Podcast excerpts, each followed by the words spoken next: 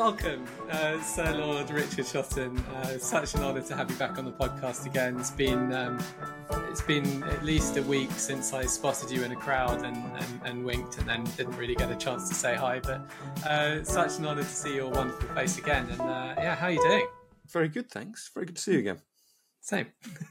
um, so originally, uh, we wanted to to start this project uh, podcast to talk about Richard's incredible new book called The Illusion of Choice. Ta-da, you looking at the camera, um, I just showed the book. 16 and a half psychological biases that influence why we buy. Um, another must read if you're into the world of behavioral science. Um, it's uh, yeah, it's fascinating. This is how long was the gap between your last book and this? Probably a couple. Pretty years? much exactly five years. Five so, years. Wow. Yeah. Um, Choice Factory was 2018. This was February 2023. Wow. wow. Yeah, I mean, it, it's a phenomenal book. I, I, read it on holiday. Um, was, That's the thing about his dedication. Yeah, it was, well, it, it, it is one of those books uh, where where you, you, you just want this just full of lots of really interesting little stories. Um, and I, I, what I loved about it is also it's very easy to dip in and dip out of. Uh, yes, it works if you do it in a linear fashion, but I found it was equally fine just uh, just yeah. Oh, good. Well, if, if I forgot something, I could go back yeah. in and still still feel like it was part of a story. So yeah, it was, it was pretty. Oh, that's that's good. Definitely, uh, an aim was to try and make it as straightforward and simple as, as, as possible. I definitely felt, especially before the Choice Factory, an awful lot of the commentary on behavioural science was unnecessarily complex. Uh, mm. There's even a phrase, and the academics are the worst at this. There's a phrase people use derogatory about psychologists, which is they have physics envy. So to try and prove that it's a proper hard science, they wrap up their academic papers in an unnecessary level of statistics and an unnecessary level of, of, of jargon. So often you read the original papers, and there's a really interesting point in there, but it is hidden in uh, reams and reams of unnecessary, unnecessary verbiage. yeah, it's one of the things I love about your research so much. It's like, is you, it's actually one of the things I admire the most about you is you, you're one of the few people you weren't classically trained in behavioral science, and I think most people no, who listen Hmm. listen to this probably aren't classically trained in, in, in behavioral science or many, many other topics, but you've gone out of your way to to become a, a I mean, for lack of a better word, an expert in the subject, but you've you've done it in a very practical way. You've found ways to do your own experiments and and then without necessarily academically publishing them and hiding your data within lots of uh, uh, other yeah, yeah. waffle, oh. uh, you make it really clear and easy for people to understand. Um, that's absolutely order. I came to it when I yeah. was at university. I don't think behavioural science was a option you, you, you could have studied. I came right. to this marketing first. I was a media planner. Uh, started back in the year 2000. Uh, it was marketing first, and then I came across social psychology papers and psychology papers and saw them as a way to solve marketing problems. So it's always been the practical side of the, the topic that I've been interested in. What was what was the first one you did? The well, the first bias I remember reading about was an idea called the bystander effect. So I was working on the um, blood service account and read a um, it was a Malcolm Gladwell book called The Tipping Point. Yeah, this must be about 2004. At the, the, the back of that book, there is a you know a paragraph about two American psychologists called Latané and Darley. And they came up with this idea called the bystander effect, which is essentially if you ask everyone to help, you tend to find a diffusion of responsibility. So right. if you want people to come to your aid to behave altruistically, you've got to create a sense of personal responsibility. So reading about that, and I was at a media agency at the time, uh, I went and spoke to wonderful planner down at the creative agency, a guy called Charlie Snow, and said to him, "No, there's this bias. Why don't we take it and rather than go out and say blood stock's low in England, please donate, why don't we try and create that sense of personal responsibility through a bit of regional targeting? You know, why don't we start saying blood stock's low in Birmingham or Basildon? Now that is a very crude application and uh, of, of, a bias, but what mm. excited me was it only took a couple of weeks. We got the results back and we saw that there'd been this 10 or 15, whatever it was, percent increase in response rates. So wow. I've always liked behavioural science because it has this practical application. You know, if if you're a brand, you've and you've got you know five or ten or hundred people working in your insight department, it's never going to be enough. Behavioral science is essentially access to 10,000 psychologists, academic psychologists who are out there now running studies that tell you about how people actually behave. So you've got this free resource essentially. Why not draw on the knowledge and experimentation of some of the world's best scientists? So I think think of this not as just an interesting academic topic, but it's something that can practically solve your problems. Where, where, where do you go? Where do you look? Is there a website that you go if you're trying to look for particular studies? Is it just as simple as a Google search, or is it sort of something a bit more in depth?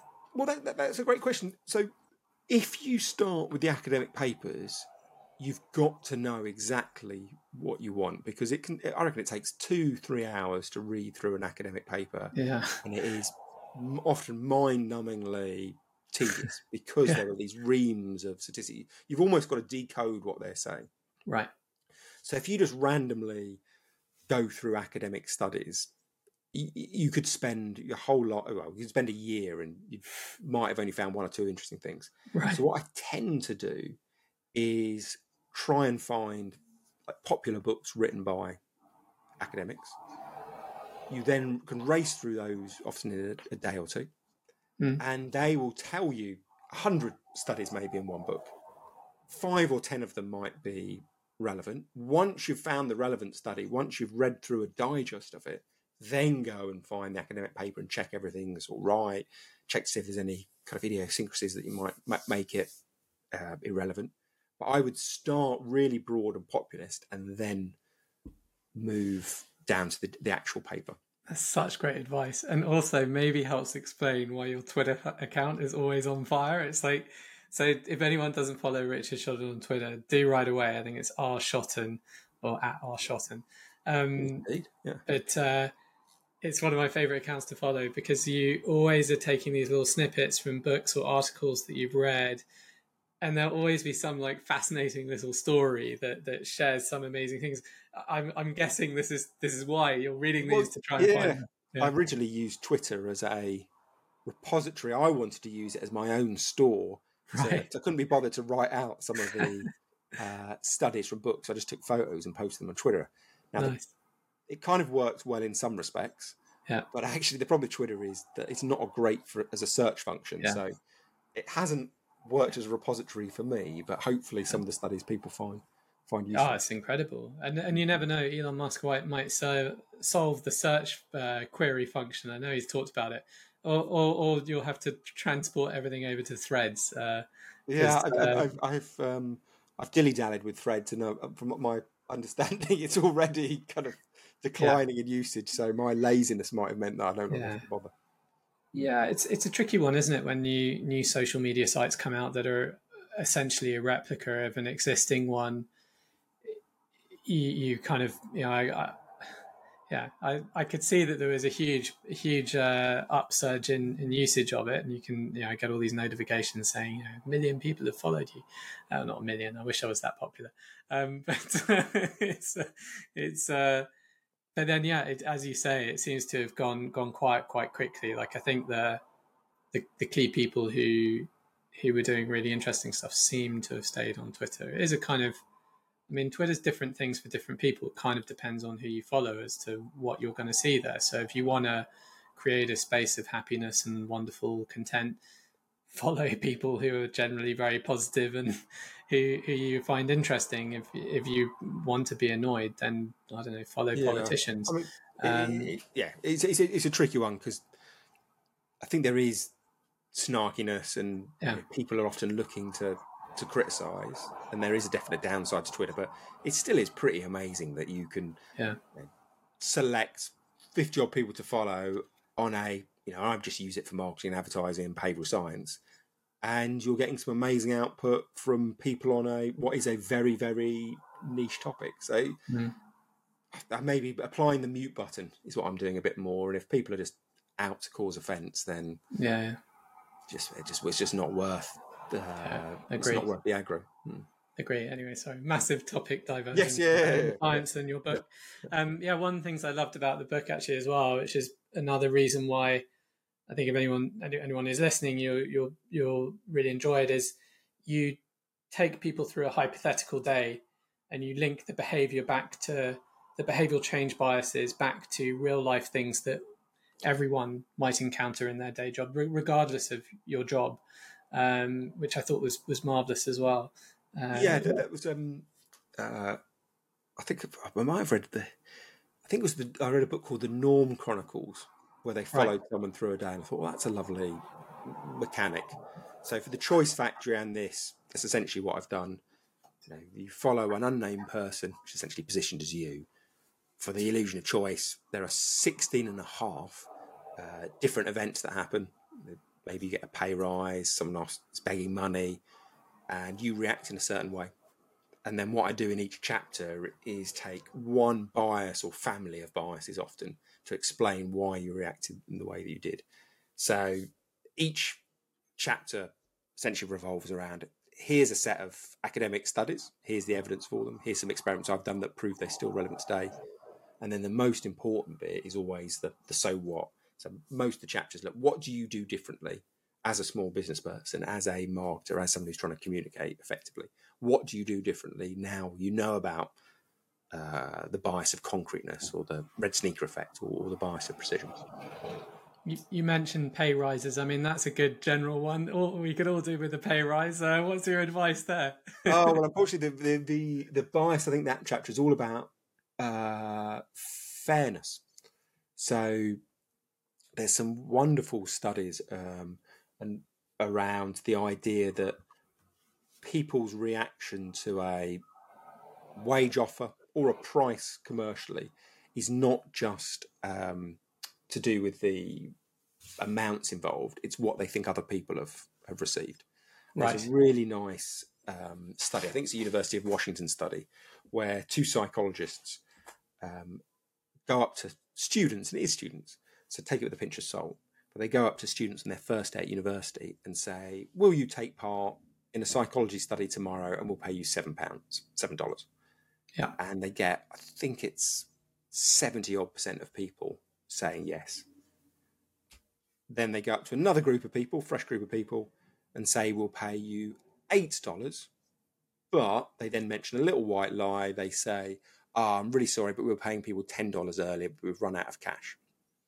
Now, even though that second group are getting more money, there is a, I think it's a 25% reduction uh, in people who wow. accept the offer. So that seems to run at first counter to classical economics. Hmm. Surely people should be interested in the amount of money they get for a, a job rather than what others are getting paid. But the argument is that we are hardwired to be deeply attuned to fairness. And if we feel that others have got a better deal, it reframes how we look at the offer. Now, you can take a principle like that and you can apply it, I think, on a grand scale or a very, very tactical scale.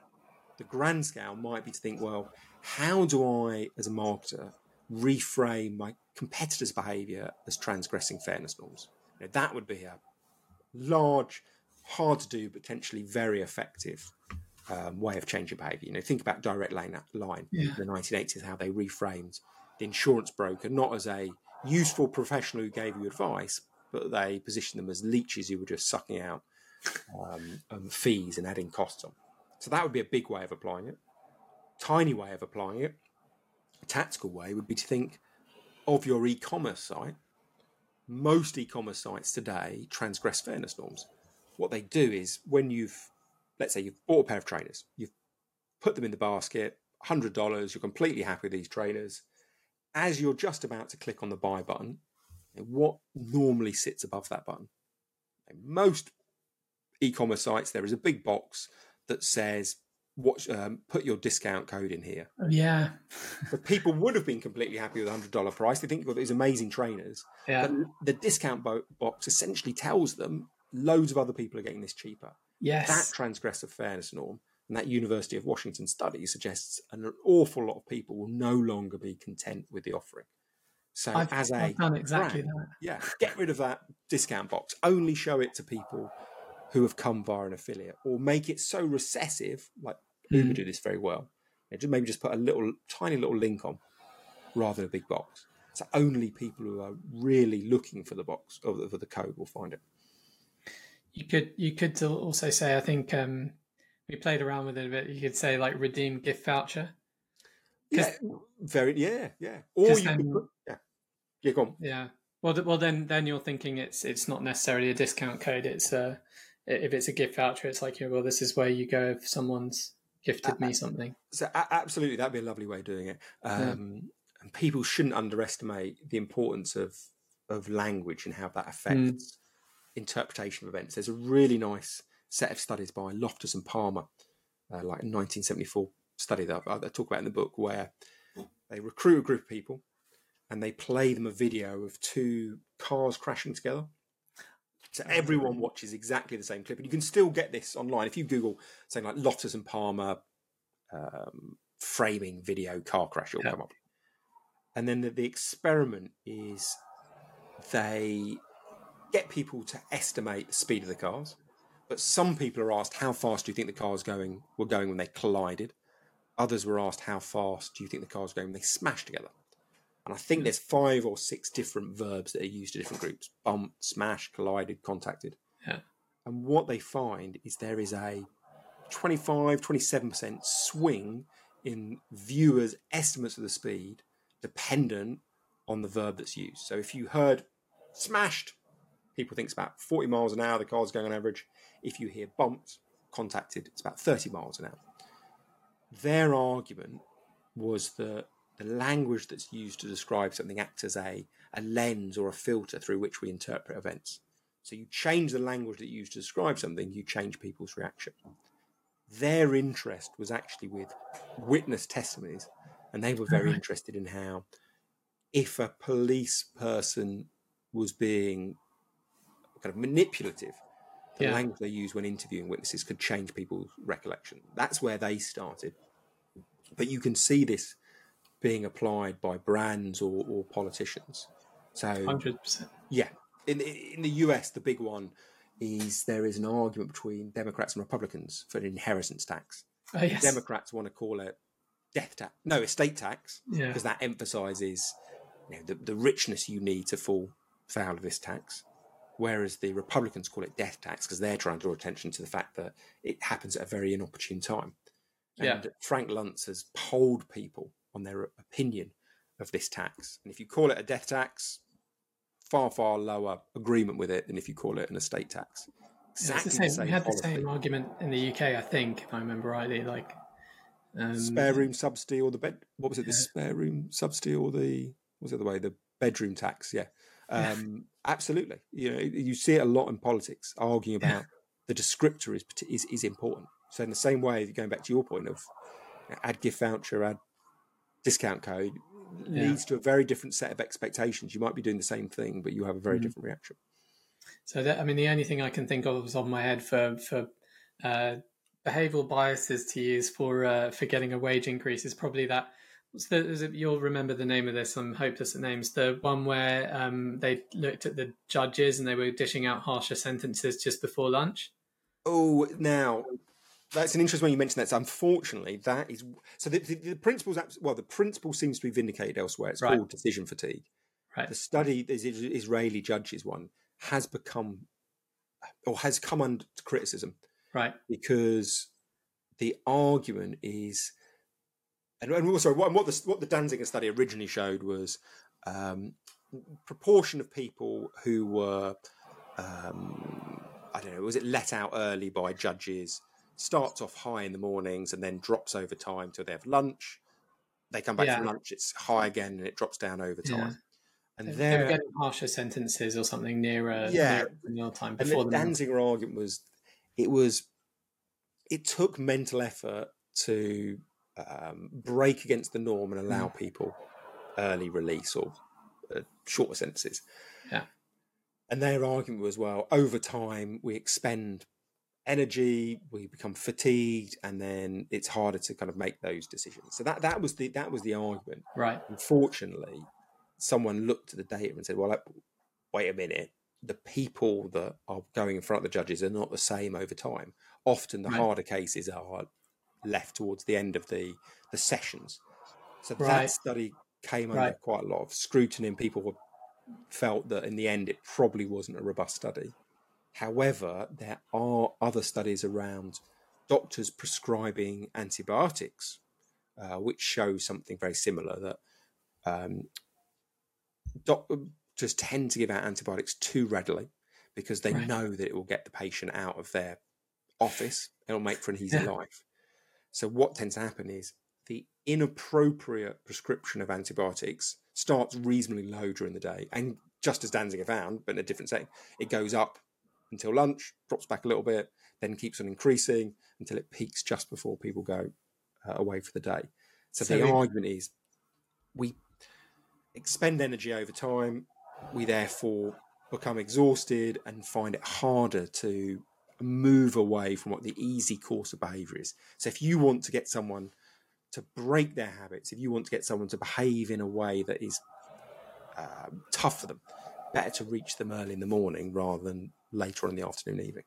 Yeah. So we can't necessarily help you with your salary, but if you want more uh, more antibiotics, uh, yeah, uh, go yeah, yeah, yeah, just before lunch. Well, I mean, the the I mean, there are you know if, we, if we're talking, I mean, this might be the most useful thing. But if we're talking people, if people were, there are a couple of studies actually. I think, in all seriousness, that if you were trying to get a raise, you could think about.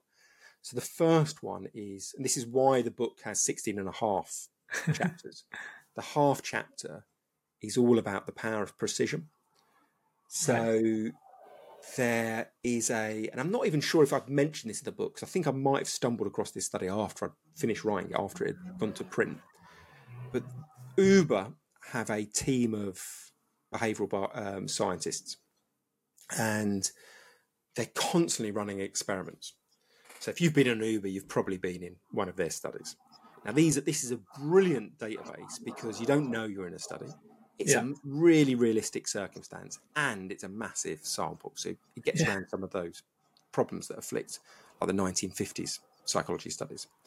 And one of the studies they've looked at is willingness to accept a surge price. And the key finding was if you send out a message telling someone it's a 2x surge price, they are less likely to take that ride than if it's a 2.1x surge price.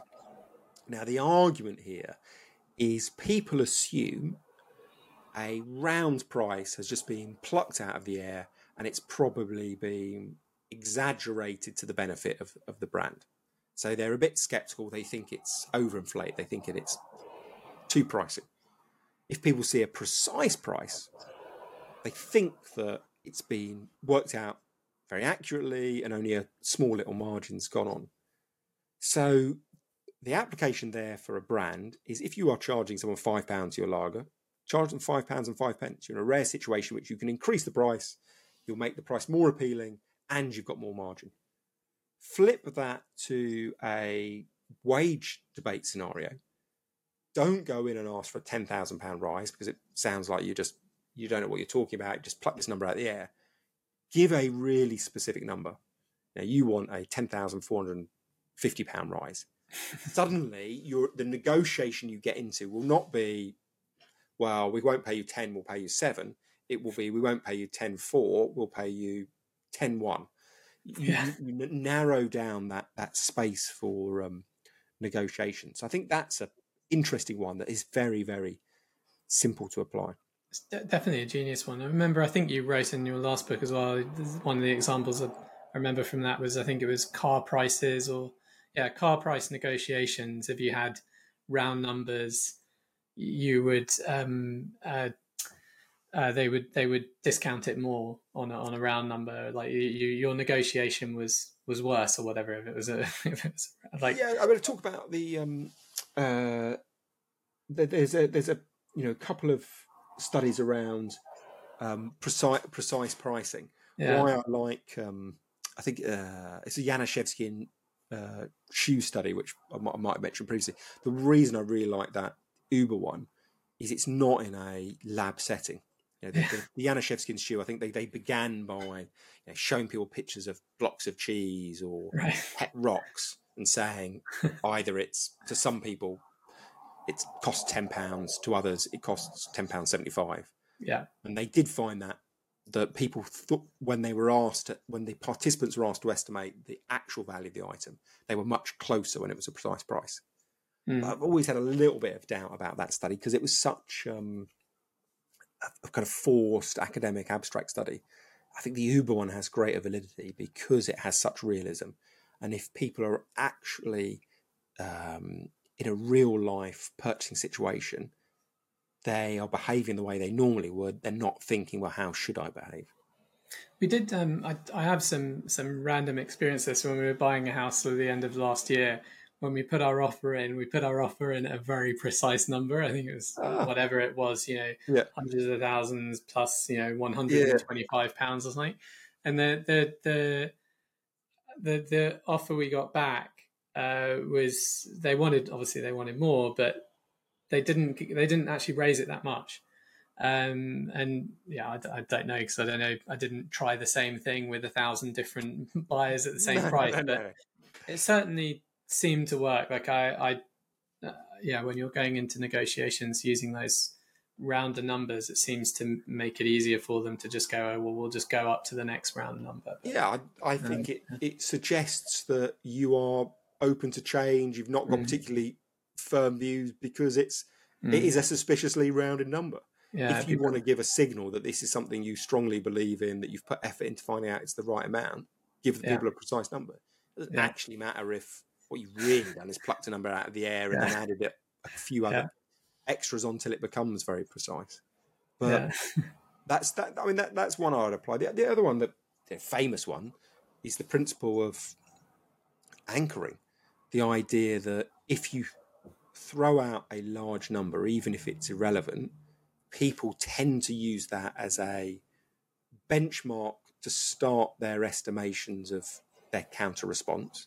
And even though they adjust from your initial number, they tend not to adjust far enough. So if you go into a negotiation, you're being paid £50,000 and you say you want 55, the likelihood you end up with, let's say, 53. If you go out and say you want sixty thousand pounds, and I'm forgetting the precision bit. Let's put that to the side mm. as a separate overlay. You're mm. more likely to end up at like fifty-four or fifty-five uh, pounds. You know, the the boss who is looking at your number will take your initial suggestion and then they will begin a, adjusting off yeah. it. And they never, or people tend not to adjust far enough. So I think the argument there is ask for an amount that you're almost embarrassed, or you are embarrassed about, frankly, you're on the edge of embarrassment. Go out with that number. You won't get it, but you'll end up with a higher salary than if you just went worked out what you're actually worth and, and, and opened with that starting offer. I remember growing up, the advice was always think of what you want and double it, um, and and then ask that. I, I was I was wondering whether you were going to say in your example you could go in and say, look, boss, I'm not going to ask you for a for a 1.5 million pound bonus, anchoring the 1.5 million, and then say, actually, what I need is, is 50,000. It makes the the 50,000 yeah. seem now straying away from experiments into kind of expert point of views, and so I don't this one people have to. We love these. Don't worry. Yeah, they'll have to take their own opinion on whether it's worth listening. But there's a, there's a really good negotiation book by Chris Voss called "Split the Difference." Yeah, it's brilliant. And he talks about anchoring, and he makes the assertion, but I don't think he gives any evidence for it. I mean, he's guy's got a lot of experience in FBI negotiating all sorts, or negotiator at least. Um, and he says anchoring works, but if you stretch the bounds of credibility, it can backfire. It, it, it, he right. says it shows that you're you're negotiating in bad faith. Right. So his warning would be: don't go in and say the million pound salary. Yeah. It's think about you know there is a grey zone of what is a reasonable amount. Just make sure you're right at the edge and the boundary mm. of that that grey zone. So I think that inkling of I'm starting to feel like I'm pushing it too far. That's where you want to, I think, nice. start with. But Brilliant. He, that's his argument, and I've. I think it sounds sensible, but it sounds sensible. Yeah, yeah. I think, yeah. I think. I mean, that's the great thing about human psychology is mo- most of it. If it sounds sensible and it kind of makes sense to you, it, often there is something in it. Um, you know, if you found yourself going, "Oh yeah, I've done that or thought that before," then then it, there probably is something in it. Yeah, well, there was a, there was amazing because there's always this problem with some studies don't replicate, hmm. and I'll try and dig out the link. Maybe we can put it in somewhere. But there was a study done where random people on the street were shown psychology studies and they had to say, do you think this is a genuine finding or is it bogus? Like, has it later been debunked? Yeah. people didn't get it exactly right. People were pretty spot on. I always think it's a fair way of if you have no other information, Google's not available, you can't search for some reason. One thing to think is, does this feel like Hmm. horseshit? And if it does, uh, within a year or two, the study often gets re- retracted. I, I think there is a smell test that's worth applying. Um, Agree. You know, all that stuff around priming, holding hot drinks, and therefore thinking the person you're talking to is warmer. It never felt like it was genuine. I'm not surprised that stuff has often been retracted. Don't tell me that. I always give people a hot drink when I meet Oh, them. do you? Okay. okay. Well, I make them sit. I probably think you're a very nice person for giving them a drink, but it would be no different than if you gave them the cold drink. I suppose. is the point. Yeah. I know um, one of the other things I thought you expanded on in this book, which I loved, was you're talking about moments in people's lives where um, they were more likely to create or, or start a new habit. And then the Yeah, older book, I think we you talked about nine enders. And Yeah. this one, uh, you you, you fresh start effect. found some other stuff, yeah, which I thought was brilliant because it's way more. You don't have to wait to someone to become 29 or 39, which is helpful. Yeah, and again, again, I can't remember. So I can't remember if I found this study after I'd written the book. I think I might have even gone back and um, edited it right at the last moment. Right. But the fresh start effect is, and this was always in there. It's essentially lovely set of studies by Katherine Milkman. It's the idea that we behave in the same way again and again because we feel a need to be consistent with our past selves. You know, we feel like a hypocrite if we start behaving differently. But her argument is when we enter new time periods, that link with our past self is weakened and we become more open to change. So her argument is target people at the start of a new season, start of the year, start of the month, after their birthday, after a public holiday. Any of these fresh start moments are characterized by a greater openness to changing behavior. And she runs a number of different studies that show this is the case. But what I came across later in a behavioural insights team report was an amazing study from the West Midlands Police who applied this in 2017 or 2018. They uh, did a test, sent out, I think it's 2077 uh, emails or letters to criminals, you know, people who had repeatedly been caught offending. And they essentially said to them, Do you want to start a new life? If so, we will help you. If not, we know where you are and we're you know investigating you. So you know they would give them an offer to help them with training, help them uh, find a job and things. Now, when they sent those out at random times, there was a vanishingly small response rate. Two point six percent of people called the helpline to get uh, the support. Something like two point six percent, I think. Hmm. Other people were sent uh, a birthday card with the same message just after their birthday. And there you see, I think it's a 50, 55% increase. I think it was 4.05% of people responded. Wow. So I love that as an example of even hardened criminals. These are probably the hardest people to change in the in the world. Even they are more likely to make a radical change in their life if you harness the fresh start Wow. effect, if you target them after their birthday. Now I know why I got that letter um, and, and why I started this. is uh, you know, my, my, my days of crime are behind me now.